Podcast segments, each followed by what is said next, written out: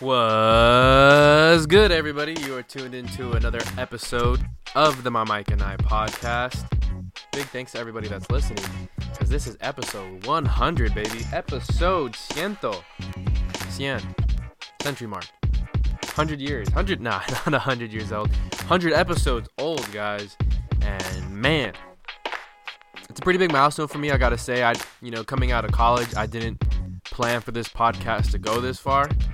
And, you know, just really quickly before we get into the episode, I am going to, you know, shout out the people I usually shout out, and then also kind of give a brief recap of, uh, you know, the podcast and its history. Because this is a big moment for me, I think. You know, it's uh, a lot of people have like, oh, I just got engaged. I just had a kid. Like, I got a promotion at work. Like, this is a big, this is a big accomplishment for me. So, first of all, shout out to you, the listener, for rocking with me, whether it's, you know, from episode one or from episode 99, just an episode ago. Appreciate you guys. Uh, like I said, we're available on all platforms. Did want to shout out to Generic Sports for producing the instrumental in the background. You can check out more of his work on Twitter, Instagram, SoundCloud. Just search up Generic Sports and go support him financially via Bandcamp. You can check out bandcamp.com slash generic sports. He's also starting a band too. He plays bass. Like this dude's talented ass motherfucking producer. So be sure to go support your local producer. And shout out to Vince Correa for designing the and I logo that you're seeing in your screen. Uh, big help. Couldn't do it without Vince and JJ Generic Sports.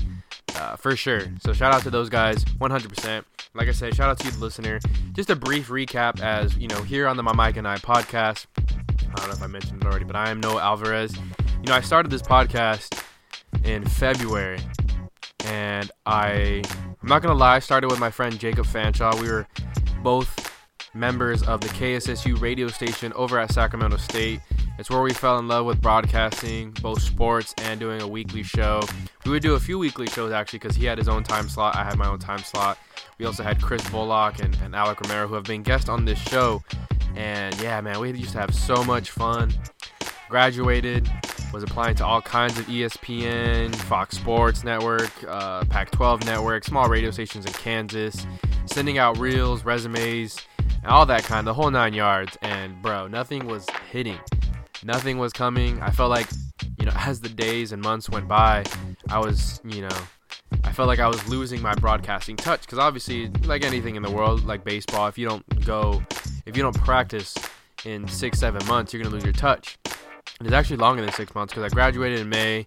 You know, probably hadn't done anything up until, like I said, January, February is when Jacob Fancher and I we started plotting in 2018, and we're like, yeah, let's start a podcast. Podcast was sort of a thing I got really late into. But yeah, in the winter, end of winter slash beginning of spring in 2018, we started the Podfathers podcast, and it was pretty cool. You know, really rough beginnings, but man, we had something good going. Uh, no bad blood between Jacob, but he eventually, we just eventually decided to part ways. You know, he's still a part of the show. I still kick it with him regularly, and um, you know, but I did eventually want to rename the show. And after a few episodes, I think the first guest I actually had on the show was back in uh, September. It was Joseph. We actually, if you, it's still up on the old, on the library. If you look up the Wild Wild NL West, Joseph talks on. Jo- Joseph hops on to talk a lot of baseball, NL West specifically. He's a Dodger fan. So yeah, that was a fun episode. First musical guest was actually Generic Sports, my buddy JJ. That was in November of 2019, and that's still up on the library too. And then you know we like slowly but surely I was like, man, what do I like if it was just my podcast, what do I want to do? I eventually started having different guests on. You know, I had my my homies on to do best hip hop of 2018. We did a 2019 show a couple months ago.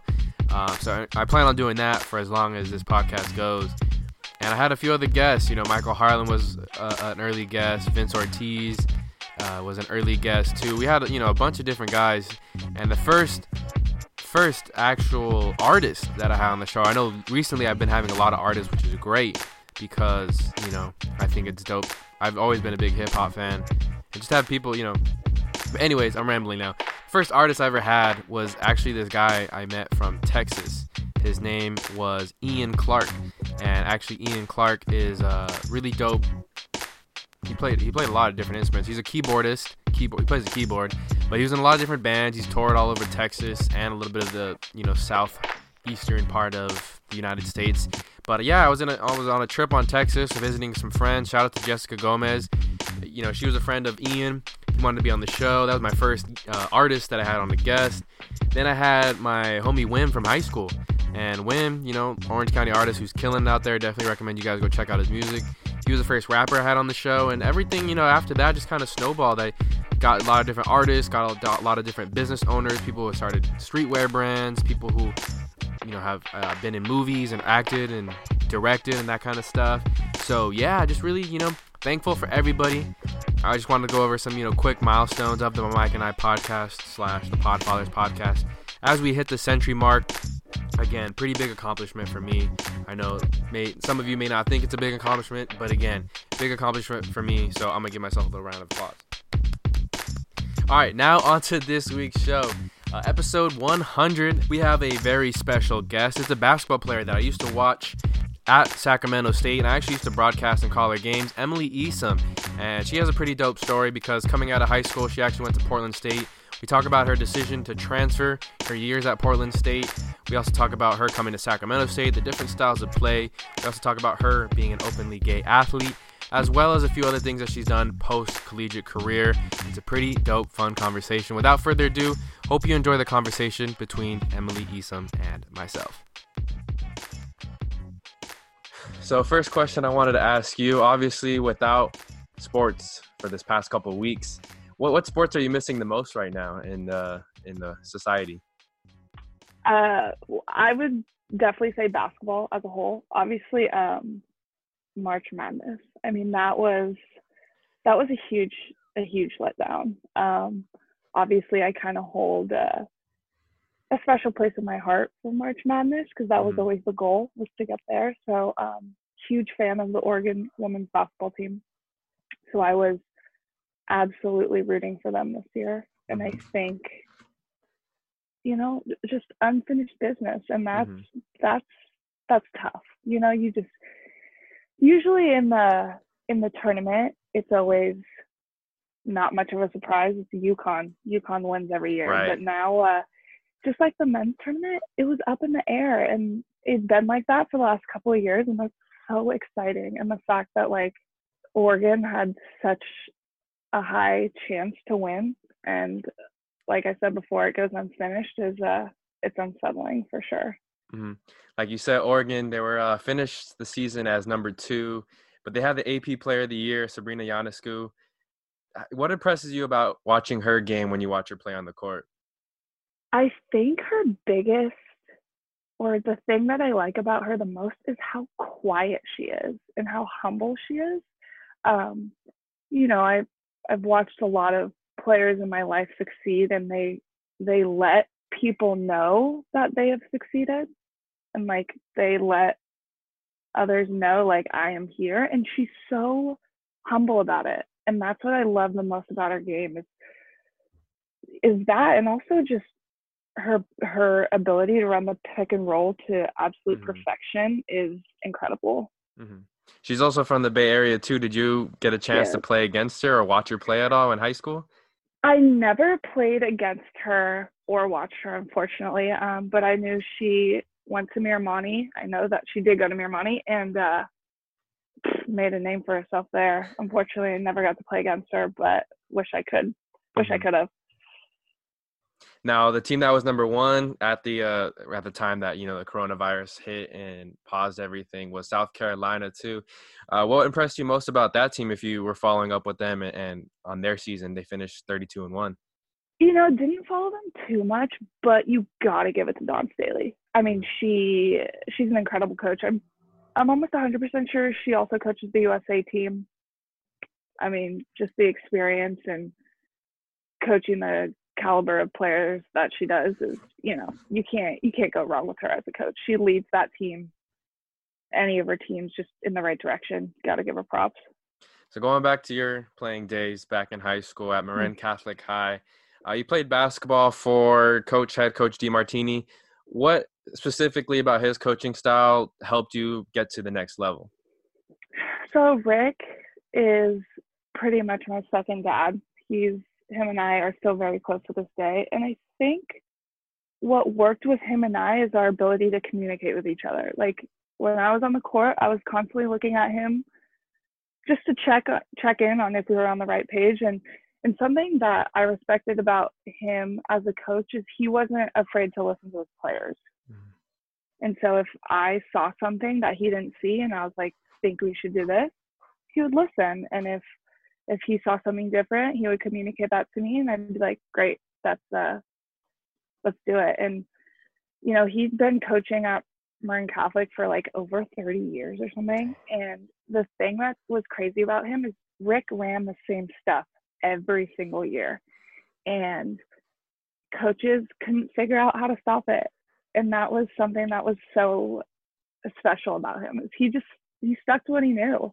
And obviously, yeah, he would make adjustments here and there, but it wasn't anything like extraordinary. He just stuck to what he did and he made his players run it to the best of their abilities. And when you can do that, you don't always have to change everything. So. Yeah. If it's not broke, don't fix it, right? Exactly. so before high school, at what age did you find yourself really falling in love with the sport of basketball? So for a while, I told myself I want to be first female to play in the major leagues. I wanted to play baseball.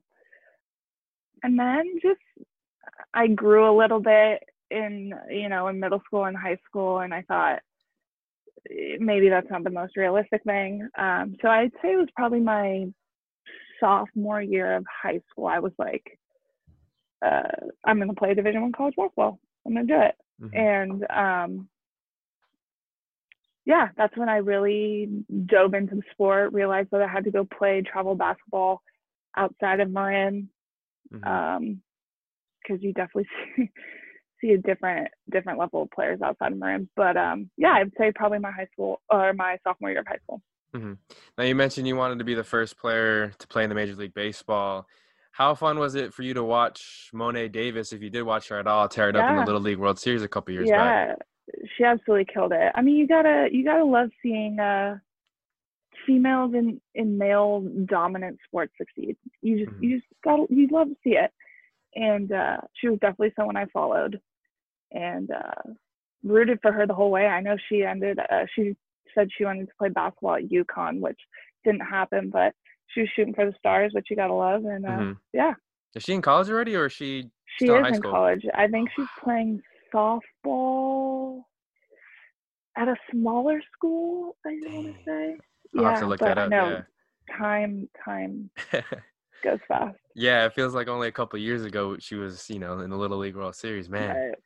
Right. So I know you were getting looked at by a few schools in California, but what led you to de- make the decision to go play for Portland State right out of high school? Yeah, so I was actually, I was like so close on actually going to play at UC Santa Barbara. Uh, took my visits there. They ended up having a coaching change. New coach was not interested, which is just part of the recruiting process. Um, mm-hmm. So went on a couple more visits, checked out Portland State, and realized that you know I didn't want to be too close from home, but I didn't want to be too far away. I'm definitely a homebody, so got to stay on the West Coast, which I loved. Um, I you know I really liked the girls. It seemed like a good fit at the time, and uh, I thought to myself after the visit, I was like, this this seems like I I gel, I fit in yeah. What, what was the biggest adjustment like from playing high school level basketball to now college level? Sure, uh, the speed of the game. I mean, oh my goodness, the speed is is crazy, and all and also just um, your schedule, right? In high school, it's practice after school for two hours max, and go home, mm-hmm. play a game twice a week, either at your home court or at another school that's like 10 minutes away. Okay. Um, but right in college, you have classes scattered throughout the day. You have weights, you have film, you have study hall, you have it all. You have four to five hour practices. Um, you know, it uh, it's just the, the, schedule, the huge, huge jump. Mm-hmm. Now, when looking at your uh, freshman year, you were named academic all big sky and you're actually named academic all big sky all four years uh, what did what did it mean to you to be a student athlete to make the all academic honors all four years during your collegiate career? Sure, like student student does become come before athlete. Mm-hmm. Obviously, I can say that wasn't always the case. Um, I think you could ask a lot of student athletes that, and they said that wasn't the case. But I mean, I knew I wasn't going to go pro, so I wasn't going to college to go to the draft. You know, go two and out or whatever you want to say. Even mm-hmm. I was there. I was there to get a to get a degree, and uh, as well as play basketball. But you know, I was the first person in my immediate family to get a college degree, so that that kind of drives it a little bit. Mm-hmm. Um, but you also you do get hounded by your coaches if uh, if you aren't locked into your schoolwork, and that's not always a good conversation to have. Uh, mm-hmm. you, you know, when you go in there for your weekly meetings or whatever it may be, you wanna you wanna be on top of your shit for mm-hmm. sure. And uh, you know, when you're not, it's not a good look. So. Now, Portland State's not too far from your home of the Bay Area, but was there any culture shocks or things that you had to get used to just being living away from home for the first time? The weather. Yeah. The weather was the biggest, the biggest issue, honestly. And you know, coming from the Bay Area and where you get sun the majority of the time, and then going up there, it was um, it was rough. Um, you're not you're not seeing the sun at all. And I and I thought to myself, well, um, you're gonna be in the gym, so it's not like it's really gonna matter. But it actually it played a played a huge effect on just like my well being, unfortunately. Mm. But um, yeah. So your your sophomore and your junior year, you ha- there were some injuries to the team, and you ended up leading your score your team in scoring both those seasons. But then you had the decision, you made the decision to transfer to Sacramento State after your junior season. What kind of led into that decision for you to transfer and leave Portland State? Yeah, so it was uh, it was an eventful three years at Portland State. Um, a lot of unnecessary drama, I guess mm-hmm. you could say. Um, but I was probably the most unhappy I've ever been there. And so I knew, you know, I had uh, a lot of the girls that were older were my were my like closest friends. So when they graduated, I was like, oh man, uh, like it's it's gonna be hard to grind this one out. And uh, so I knew I just I, we we played Sac State. So they, I mean, same conference, right? Big Sky, and so I saw what was going on there, mm-hmm.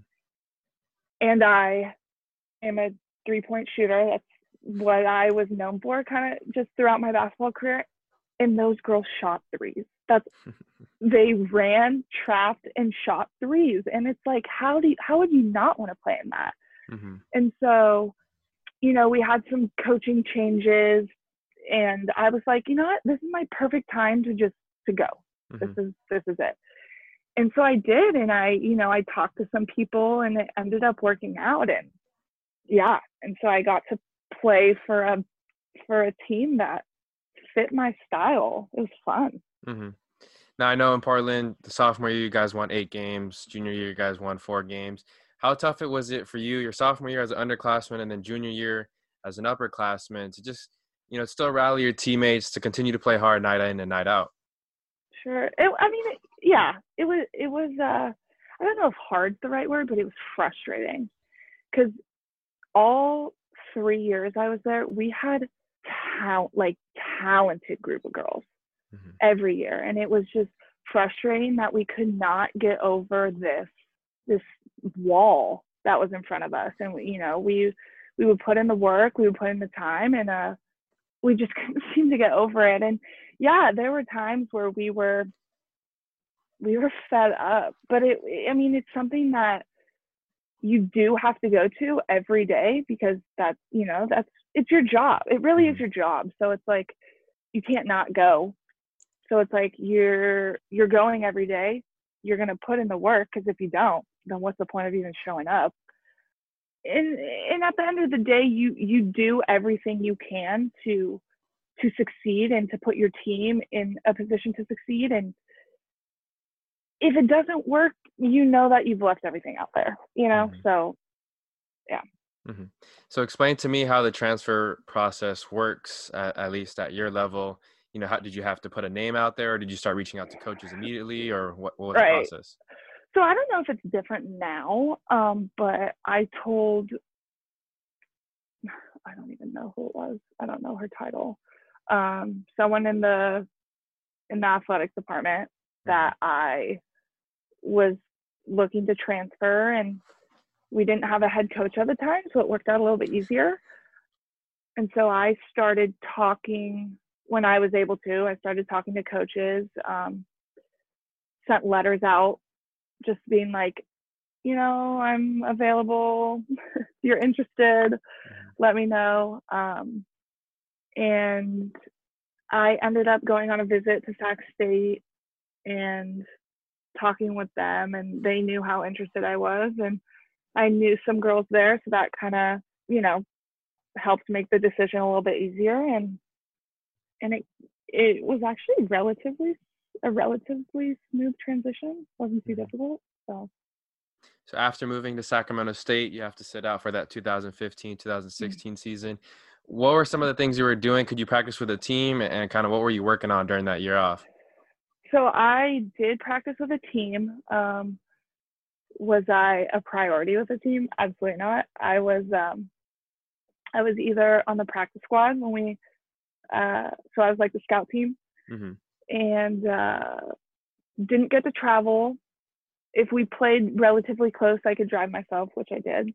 Mm-hmm. Um, but yeah, I was I was more just like I said earlier, the scout team. I mm-hmm. tried to just help them get better. Uh, ran other teams sets and then during home games would just wouldn't be able to suit up. Mm-hmm. and then uh you know would just be a support system. Mm-hmm. now coach bunky harkleroad over at sac state like you said a lot of trap a lot of full court press a lot of three pointers how much of that was there any adjustment period that you had or necessarily kind of maybe struggled with coming from portland state and coach Murrell? Absolutely. Um for the most part bunky lets every single player have the green light. Uh, you have an open three, no matter when it is, you shoot that. You shoot it. And sometimes you think you're just like pulling the pull and it doesn't seem right. And it's like, damn, if I took that shot at any other school, I'd be benched. I'd be pulled and benched. So that that was an adjustment. But at the same time, you had to be like, this is what he wants, so I'm gonna do it. Um, and also his rotations, his subbing rotations. Mm-hmm. Uh, you go in, you go in for shit. It could be, it could be fucking ten seconds, and then you're out. and it's uh, it's hard to get a flow at times, yeah. right? You could hit, you could hit three shots and then get pulled, or you could miss two shots and then you get pulled and you're like, well, there, there's no way I'm getting in the flow. Or you can mm-hmm. be like, yo, I got the hot hand. Don't know why you're taking me out. Um, I think he's kind of adjusted to a little bit. Um, but that was a big one because you're you're exhausted. You're running around with your head cut off for you know 20 seconds, and you're gassed. So at the same time, the subbing you know technique, you're like, yeah, I could use one, but um, but that was something I definitely had to adjust to. Yeah, I always wondered that too. Like when covering games, just like you said, it was and it was subbing five in, five out at a time. Mm-hmm and it was like you said, yeah. sometimes it was ten seconds. Sometimes you got like a, if you were lucky, you got a whole minute on the floor. Yeah, and then you're like, oh fuck, something's wrong here. yeah, but you always wondered, you know, like as a player, from a player's perspective, how hard was it to you know catch a rhythm and just develop the chemistry? Yeah, the rhythm was definitely, I'd say, one of the more difficult parts to it, but. Mm-hmm. You just gotta hope you can go in there and hit, because that's mm-hmm. what that's what you're supposed to do. Three yeah. pointers count more than twos, right? Three's more than two. So that's what that's what you're doing. Mm-hmm. And then obviously too, I just I remember looking at your stats too. Portland State, your your junior season, you're averaging like 38 minutes a game, playing almost the whole game, and then you go over to Sac State. I think it was 24 you finished with. So it's a huge drop off in minutes played. That was hard. You know, it's you always want to play, right? You you go you go to play college sports in hopes to play. Mm-hmm.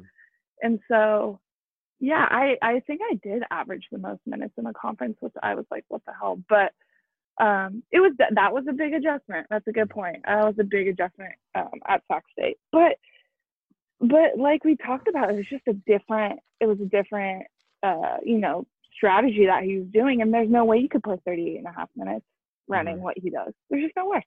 hmm So.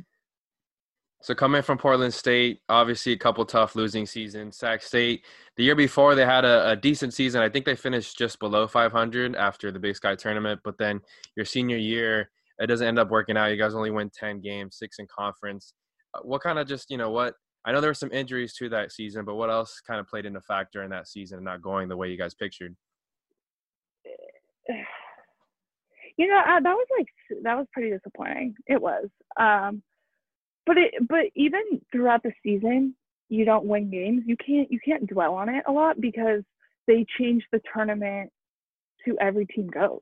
Hmm so or the conference tournament. Um so even though you don't win games throughout the season yeah that means you get like a shitty seating but it's not over. Like you still have the opportunity to go to the big dance. So i think that was always something we kind of kept in the back of our heads. It was like okay so we haven't really peaked yet. We haven't figured it out. Well there's still time. Um, and i think that's what hurt most about that season is we lost to weber in the first round in overtime. And it was like "Ugh, really? This is how it's going to end. So that was always something we kept in the back of our heads i guess.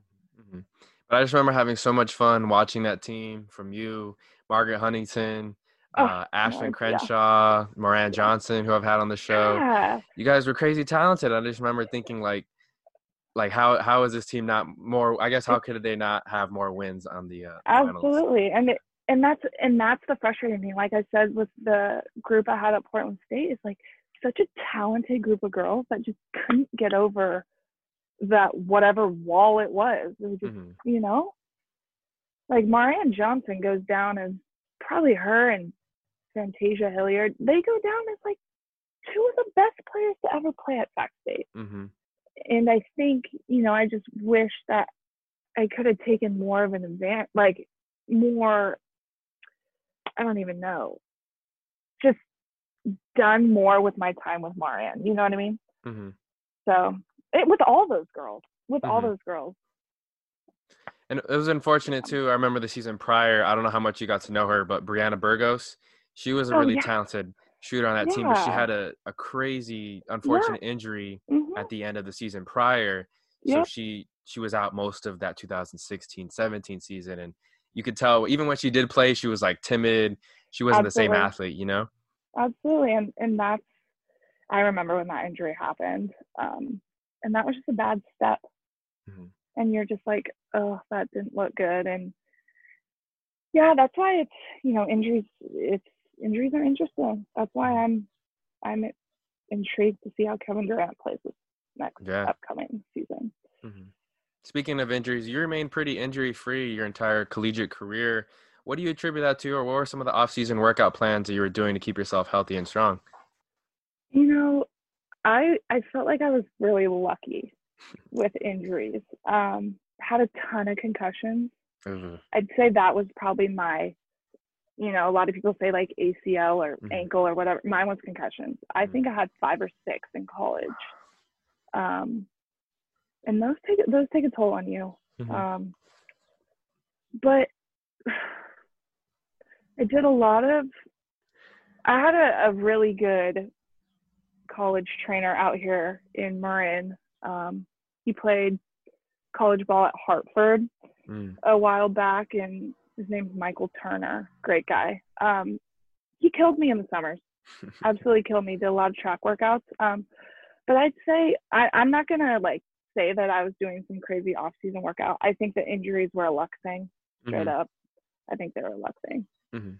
You mentioned the concussions, and obviously, just in the past like half decade and even decade, you could say, especially with the NFL, it seems like concussions are a lot more in the news, a lot more talked about than they were at least when we were both in high school. Do Mhm. they scare you at all? The fact that you've had so many and, just head injuries in general. Um, yeah. I mean, I'm also a big NFL girl, so I Mhm. love love the NFL, and I just don't understand. I think almost every hit those guys take is a concussion, Mhm. straight up. Like, there's just no way it's not. And Mhm. Unfortunately, it's the norm to be like, get up, you're fine, go back out there, Mhm. and you play it off like you're like you're good. And that's not just a concussion thing. I think that's a lot of injuries. Roll your ankle, do something to your knee, tweak it, back, whatever it may be. You say you're fine, and you get back out there. Mhm. Um, you deal with the with the repercussions later, unfortunately. But um, you, I think the head injuries need to be taken way more seriously, though. Mhm. I mean, we. I I don't want to go too much off on a tangent here, but Antonio Brown. Yeah. Oof. I mean, Oof. That was quick too. That was like, like that. I don't know if he'll ever play in the NFL again. I think he will, but like, what was happening on social media this past year, and you know, with yeah. to me, head injury plays a part in that. And Mhm. some people may think I'm crazy for that, but I don't know how it doesn't. hmm And I think for me, from a personal experience, a lot of what Antonio Brown was doing, I have experience with my father. He has, he's facing, he played football a long time ago in the 80s. So Okay. stuff was even less high tech back then.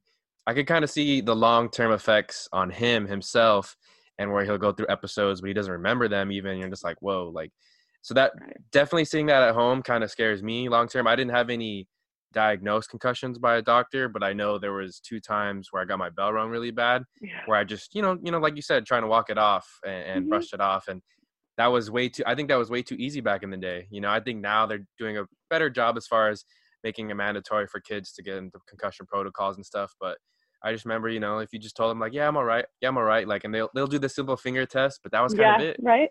You know, and And then they're like, ah, you're good. Go. yeah. And I remember Yeah. the biggest thing is like how I I remember reading up later is like when you work out the day after concussion, you feel really nauseous. And there was like I said, those two instances where I had a hit pretty hard hit. The next day we had practice or some sort of Mhm. workout. And I remember like throwing up and I was like, oh, like Yeah, now looking back, it's like, damn, like those are concussions, you know? absolutely. hmm You mentioned you're NFL girl. What's your favorite team right now? The Niners. Okay. I'm not a very. I'm not a. I'm not a very uh, loyal fan. Uh, but I was. I was rooting for them this this past year. Mhm. Incredible run by them. So going back to Sac State, you finished with a kine- kinesiology degree.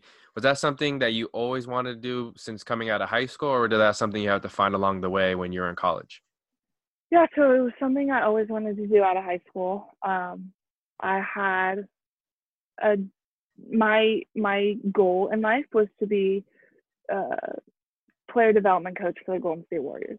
I Ooh. said that is what I'm going to do. Ooh. I I will get there one day.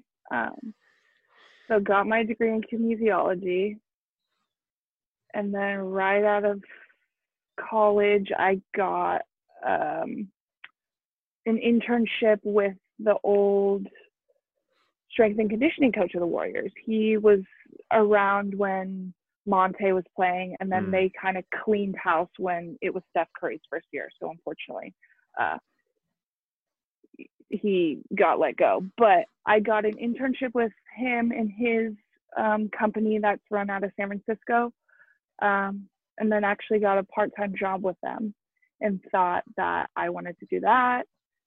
And then that I realized that that wasn't what I wanted to do. It was something that I found to be way too repetitive, and I just I wasn't in love with it like I thought I was going to be Mhm. and I took a completely different road. And I was like, I need to be on my toes more. I need more excitement in my life. Um, and I decided to be an EMT. Mm. So I went to school to be an EMT, and I'm currently in. I'm back in school. Well, not right now, unfortunately. We got uh, postponed, but I was in the fire academy because I want to be Oh, a okay. firefighter. And so um, we were halfway through that, um, and then obviously, unfortunately, the coronavirus kicked in, and so we had to put our academy on on hold. But um, that is what I'm doing right now.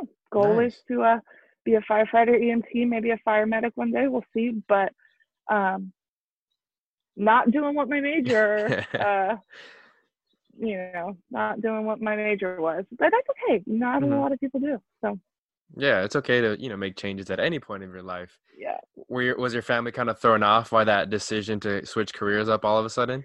Um, a little bit.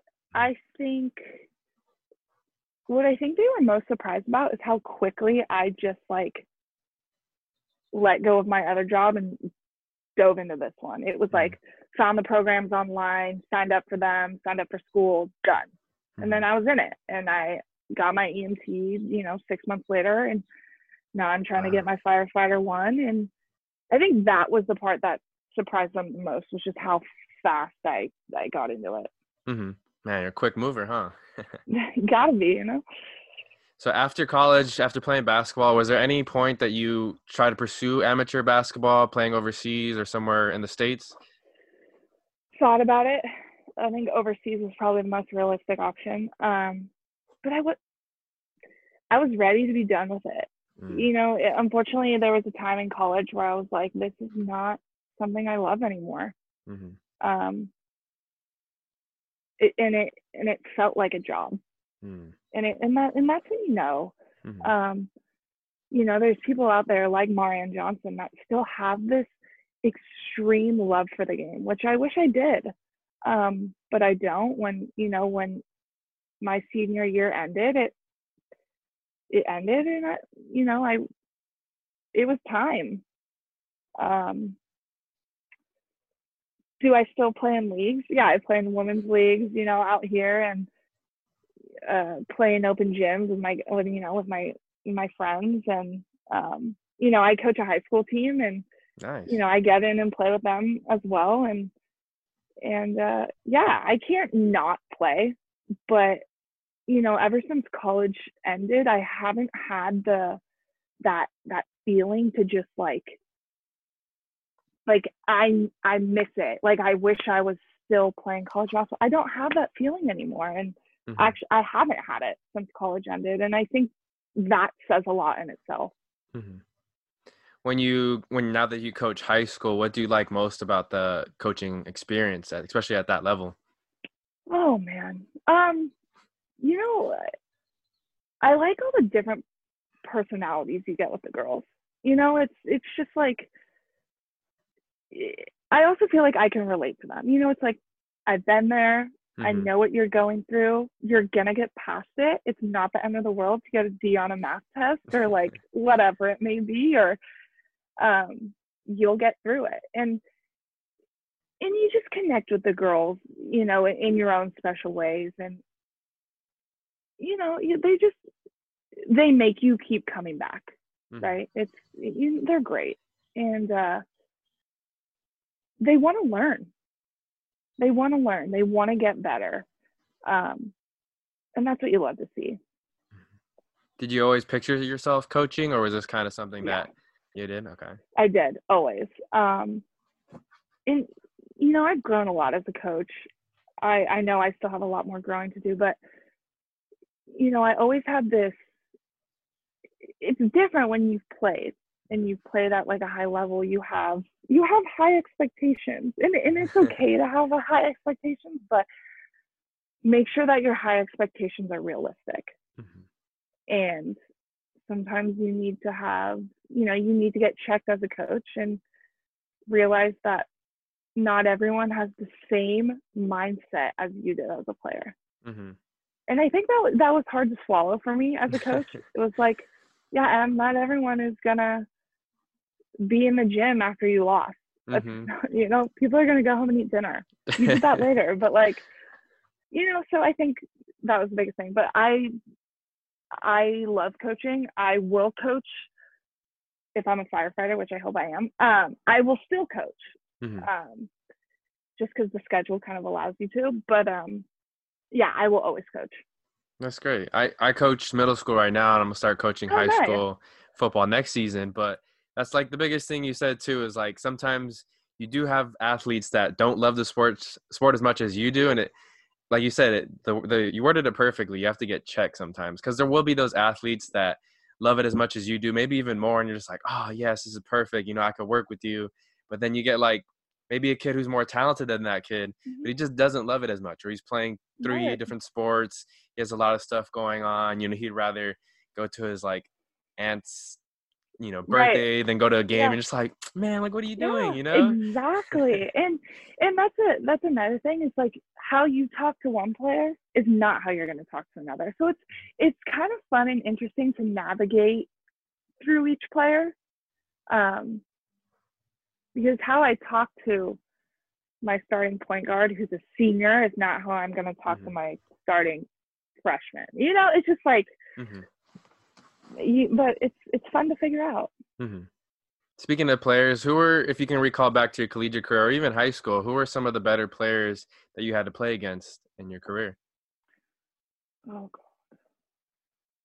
God. Um, you know, let's see. In high school, I played against a ton of girls from like St. Mary's of Berkeley who were super good.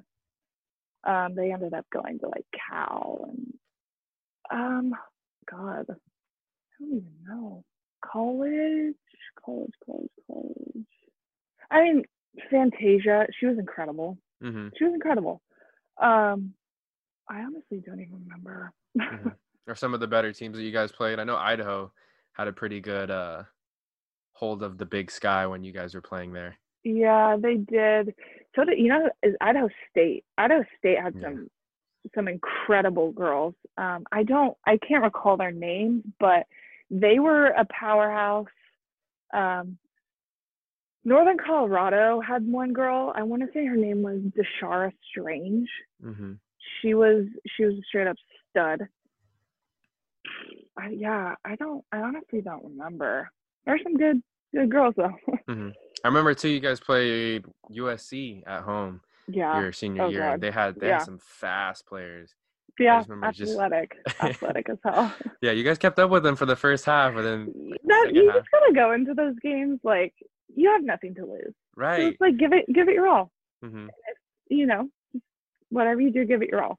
hmm I remember that They're was just like you. They're female basketball players. They're a human being. They're, Right. Right. You just gotta.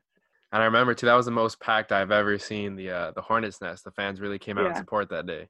Yeah. That was a fun game. That was fun. so going You back to live for games like that. yeah, oh yeah, hundred percent. Yeah. Because I think even like ESPN had a a radio. Because I remember we had to like squeeze into the booth that we usually do games Mhm. at.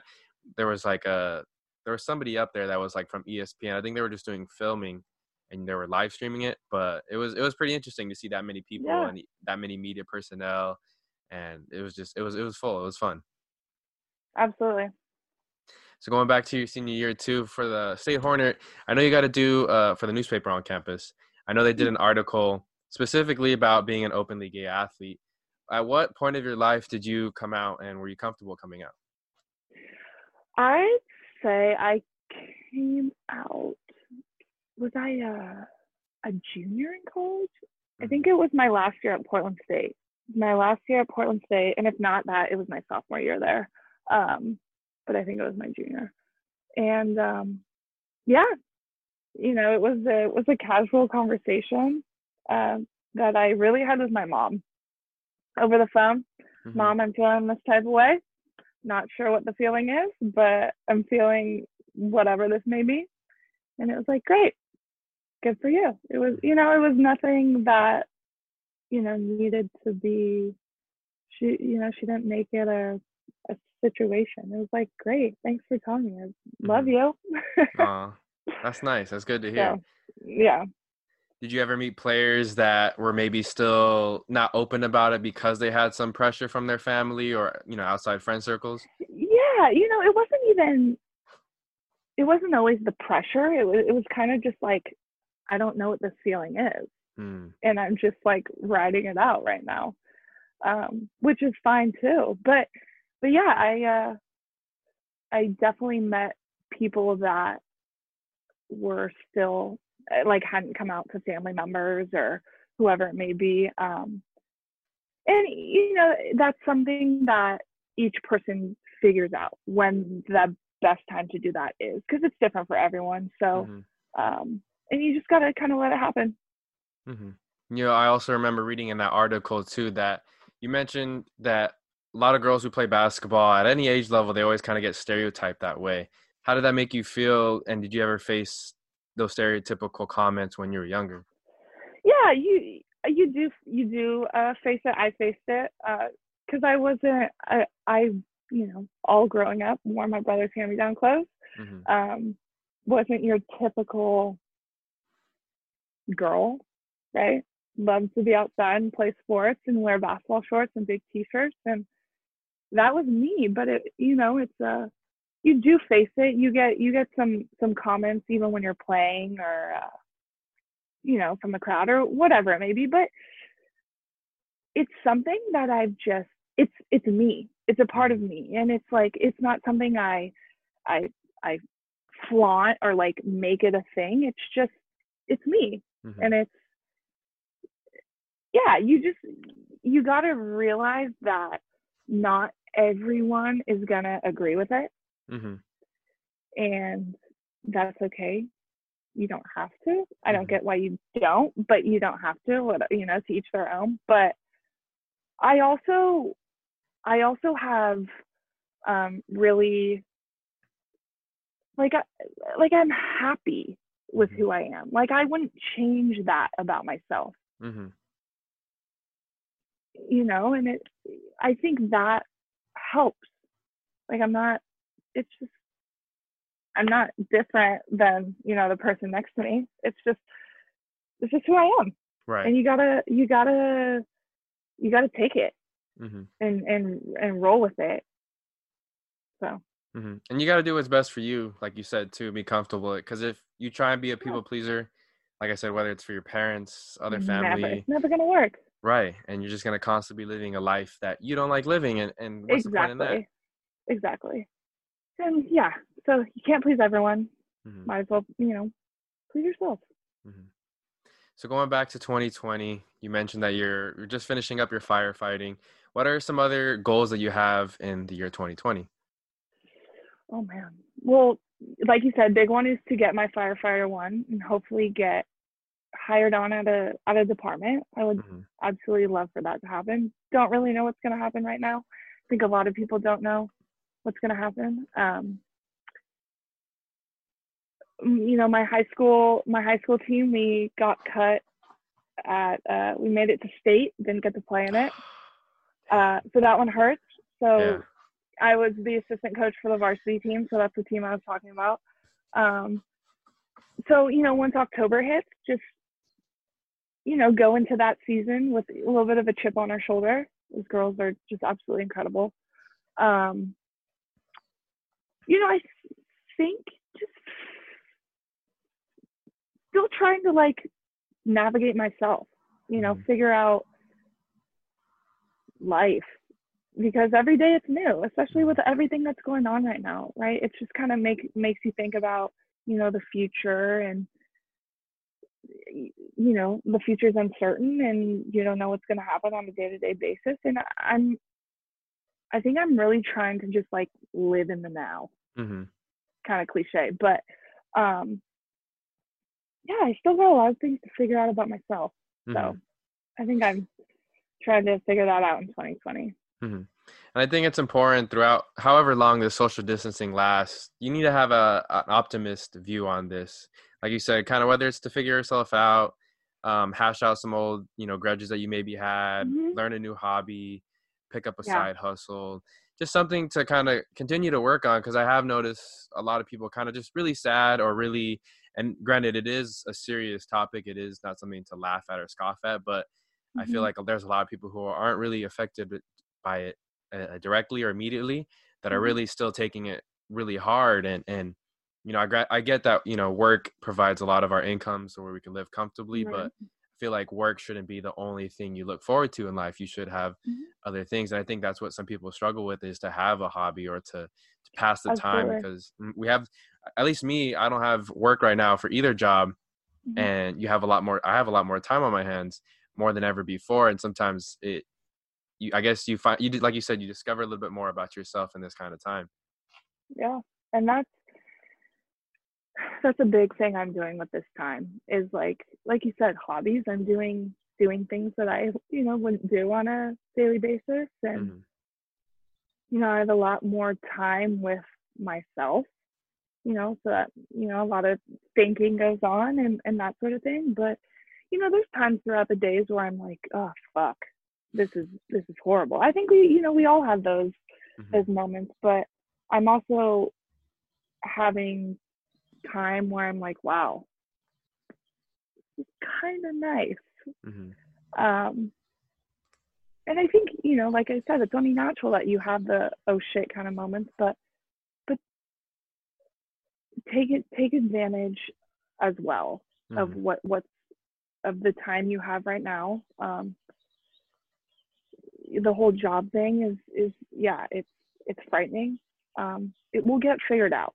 Mhm. It- you know, it, all this will get figured out, and that's what I'm trying to keep. I keep reminding myself that. Um, but we're all we're all going through it. So What are some of those new hobbies uh, that you've picked up, if you don't mind sharing? um, let's see, what have I been doing? Trying to play some tennis. Oh, okay. Not very good. Um, what else have I been doing? I've been coloring a lot. hmm Um, I mean, this isn't a new hobby, but I play a lot of Madden. Mm. So, um, and like 2K, but um, going on a lot of walks, bike rides. Mm. Um. I'm still trying to work out a lot, but um, yeah, those sort of things. Do you find it tough, or do you find it tougher or easier post your athletic career to work out and maintain that like healthy healthy habits? Oh God, it's hard. It's Mhm. really hard. Uh, well, because college, I mean, I was in the best shape of my life. I could run for hours. Not the case anymore. Um, but I, you know, this probably isn't the best mindset. But I, I sometimes I tell myself if I'm tired, I'm like, you've literally ran your body into the ground for 20 years. So if you take a day off, it's okay. You know, I still wake up with aches and pains. So it's like, um, relax, you're good. Mhm. That's but if. I don't work out, I go crazy. So Mhm. I have to. yeah, some people just have to be moving, you know, get that body Yeah, flowing, the blood flowing. That's me. hmm And for me, after playing sports, it was like less weightlifting. I lost interest in that, but more of Mhm. like plyometrics, jump rope, yoga's like I've recently started picking up in the last year. So it's like it doesn't have to be the traditional workout, whatever you're used to for your sport. You know, try and learn something new. You know, like the like I said, the yoga's really helped me a lot. yeah so yeah we lifted here and there in college um but i'm i'm really into lifting now. Mhm. um don't do as much cardio as they should. Hmm um but i i joined Orangetheory Fitness. I'm a huge fan of it. I absolutely love it. That does uh, get me to do my cardio but um Nice. Well, before we end the show, I do like to ask the guest each week to, you know, some fun questions just to help to get the yeah the listener to get to know you a little bit more. If you could have any topping on a pizza, what would it be? oh i'm so simple i, I just like cheese on my pizza Just cheese? Okay. just cheese i'm like i'm yeah i'm a cheese date so Okay, nice. If you could go back to any time period in history, what era would you want to go to? Oh God. Um, you know what? I'm a huge fan of 80s music. Love 80s music. And I just feel like I would fit into parties back then, just in terms of music. So yeah, I'll go back to the 80s. Let's do it. Okay, nice, nice. If you could have a conversation with any person or multiple people uh, in history, dead or alive, who would they be? Um, you know, I'm a huge fan. I'm just I'm a sports nut, so I'm gonna stick with sports. Um, that's a tough one. Um, you know, I'm just gonna talk to Candace Parker. Just want to pick Mm. her brain. I'm a huge fan of hers. Always have been. Um, but I feel like there's someone that's like I don't. Do you know what? I'm gonna have to think about that one. Okay, you can. We can always come back to it. Okay, great. If you had, if you could have any exotic pet, what would you want to have? An elephant. Ooh, that's the first one. Okay, I like have you that. watched Tiger King? I have not actually. I haven't gotta get finished on it. that, man. I haven't. gotta I, get on I watched the first two episodes. Or the first, Okay. yeah, that's yeah, two Yeah, episodes. you gotta finish that. I've seen a lot of memes for it though, so I kind of already kind Yeah, of get an idea yeah. of what's happening. Right. Um, if you were stuck on an island uh, tropical island. Doesn't matter what island, but what Mhm. were some of the five things that you would want to bring onto that island? Um, you gotta bring like like baseball gloves in a in a, in a baseball. hmm You gotta stay occupied. Um, probably a speaker. Uh, In-N-Out. Ooh. Um, yeah, I'm What's your go-to order at In-N-Out? Oh, double double. Okay. And then if I'm really hungry, I'll do like a double double and then a cheeseburger. Oh, okay, nice. Yeah, So you want to just go three by three? You know, it, it really depends because sometimes I do do a three by three. That's if I'm really like really pushing it that day. But uh, you know, subject to change. hmm If you could travel to any place in the world for a vacation spot, where would you want to go? I think Greece. Mm-hmm. It's so beautiful. Mm-hmm. And now, last one. What is some advice that you would give to your younger self? I think I would say like this too shall pass. Mm-hmm. You'll be okay. Mm-hmm. Not to worry about some of the things that you were worrying Yeah. about back then. Yeah, like the things that you thought were the end of the world, they weren't. yeah. Just keep going, keep grinding. You know. well said. Well, really appreciate you again for taking some time out of your day uh, to hop on the show. Thank you so much. I really appreciate it. Mhm. It was a blast. Noah Alvarez here to wrap up another episode of the My Mike and I podcast. Want to thank everybody that's listening again. If you're listening on Apple Podcasts, be sure to leave a rating and review. I'd greatly appreciate that. If you're listening on the other platforms, Spotify, SoundCloud, uh, Google Play, TuneIn, Stitcher, be sure to hit that follow button. Be sure to hit that subscribe button. And yeah, guys, I just really appreciate everybody that's listening. Really appreciate Generic Sports and Vince Correa for all the hard work they, they put into with helping me in the show. I didn't promote it in the beginning, but if you're on Instagram, follow the My Mike and I Instagram page at my period Mike and period I. And on Twitter, follow me at underscore Noah Alvarez. Also want to plug this new website that Max Farias, Carl Cervantes, and I started. It's uh, Locker Room Sports ca.com lockerroomsportsca.com yeah i said that right. And uh, yeah follow it for sports content non-sports content. I actually just started a series that i will be continuously putting out. Maybe i'm thinking every other week so you guys get a chance to catch up on the series that i promote. But this first one on what to watch during qu- quarantine wtwdq for short. And that's a weird acronym to say. But the first, uh, the first not episode, the first show I highlighted was Snowfall on FX. It's on Hulu. Man, three seasons, about an hour long each episode. Arguably one of my favorite episodes. No, one of my favorite TV shows of all time. It's like Breaking Bad, but it takes place in Los Angeles. It's all minorities and the CIA is involved. So yeah, super dope pod, uh, not podcast, super dope show. Be sure to go check it out. Be sure to check out lockerroomsportsca.com for all your blogging needs. And I don't think I have anything else to promote. But just remember, guys, all gas, no brakes here in 2020. Hope you guys are chasing your dreams. Never chase a check. And we're going to get through this, guys. Coronavirus is not going to last forever. But just make sure you stay inside, practice social distancing, uh, hand sanitize, wash your hands, limit your social contact, and continue to strive for your goals. Just because we're in pandemic, just because we're in a lockdown, doesn't mean you gotta put your goals on pause.